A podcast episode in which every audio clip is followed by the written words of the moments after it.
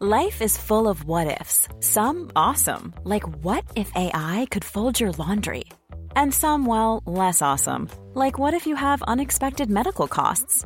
United Healthcare can help get you covered with Health Protector Guard fixed indemnity insurance plans. They supplement your primary plan to help you manage out of pocket costs. No deductibles, no enrollment periods, and especially no more what ifs. Visit uh1.com to find the Health Protector Guard plan for you. It's that time of the year. Your vacation is coming up. You can already hear the beach waves, feel the warm breeze, relax, and think about work. You really, really want it all to work out while you're away. Monday.com gives you and the team that peace of mind. When all work is on one platform and everyone's in sync, things just flow wherever you are. Tap the banner to go to Monday.com.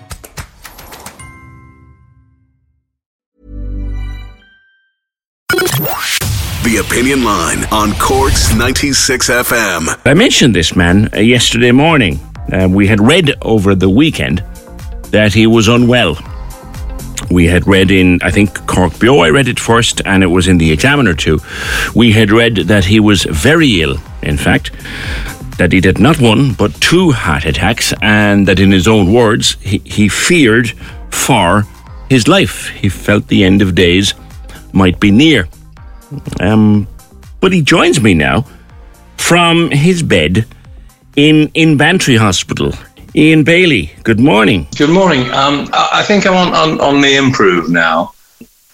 A week ago on Sunday, I had a, a very strange pain across my chest, and it was quite intense. And what it was was a heart a heart attack. And I had one of those on the Sunday, and then I had another one on the Monday. Fortunately, got through to my my doctor, uh, explained what was happening, and they got me into Bantry Hospital and said, "Well, you better go in." And um, I came in, and I, I must say this actually, PJ, and uh, everybody at Bantry Hospital, they have been great. The staff have been wonderful. The, nurses, the doctors, they move very, very quickly. You were moved to CUH, were you? I, they, they moved me up there for one day for tests, um, but then brought me back down. And at the moment, what is going on is the medical team are fathoming out a, a, ru- a routine of treatment. Okay. Have you had heart trouble in the past? No, no, never. Quite amazingly, because as you know, and quite a lot of other people know, my my, my life is far from ordinary. Um, you know, I've been subjected to various challenges, and people have always said to me, "I don't know how you keep doing it, Ian. How how how do you handle it?"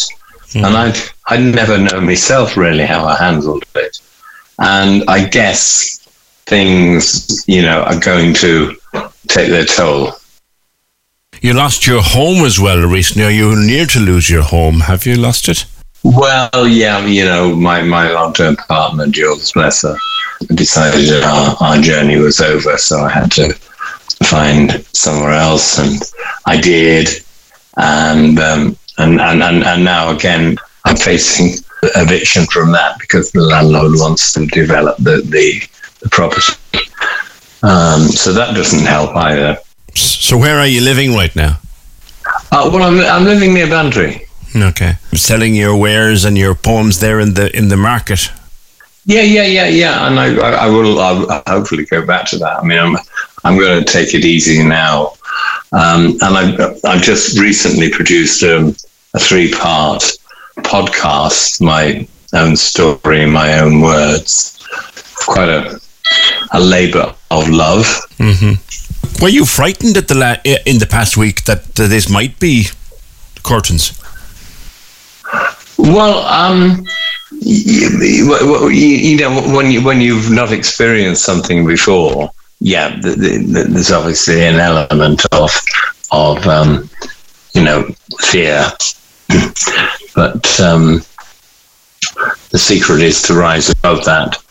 And as I said, I cannot praise enough the the staff and uh, the nurses and doctors at Bantry Hospital. They've been absolutely superb.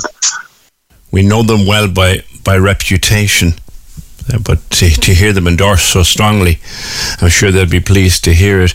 Ian, if it had been worse news over the, last, you know, if if you hadn't improved and if you had continued to go downhill, I know that you were very worried that the end might come still without you having proven your innocence.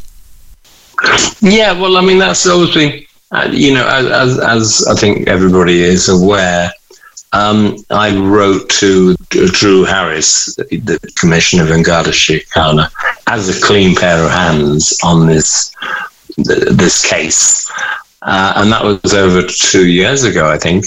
And I think he, he sanctioned a cold case review, which is ongoing, as I understand it. I've had no contact with them. I made it clear from the beginning any assistance I could give, I would give.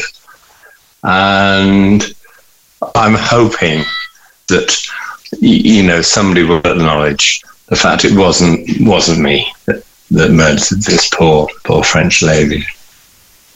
You've maintained your innocence from day one. You and I have spoken many, many times. You've you've always insisted you didn't do it. The question is, Ian, mm. That it comes to you. You yourself are uh, an investigative journalist by profession. That was the first job you ever did.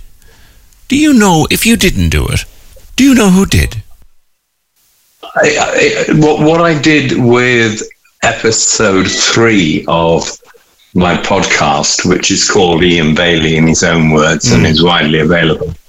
I finished the episode three by going through a few scenarios because over the years people have said to me, Well, who do you think did do it? And I, without going into too much detail and without naming names necessarily. Oh, of course, absolutely. Do you have one individual in particular that you believe it was? I'm beginning because that now there's a cold, an independent cold case review that's being conducted by an Irish uh, television company and employed forensic experts from America, uh, the UK, to go through every piece of evidence. Hmm. And there's an indication that it could be a person still alive who was responsible. I don't want to say too much more. Okay. Okay.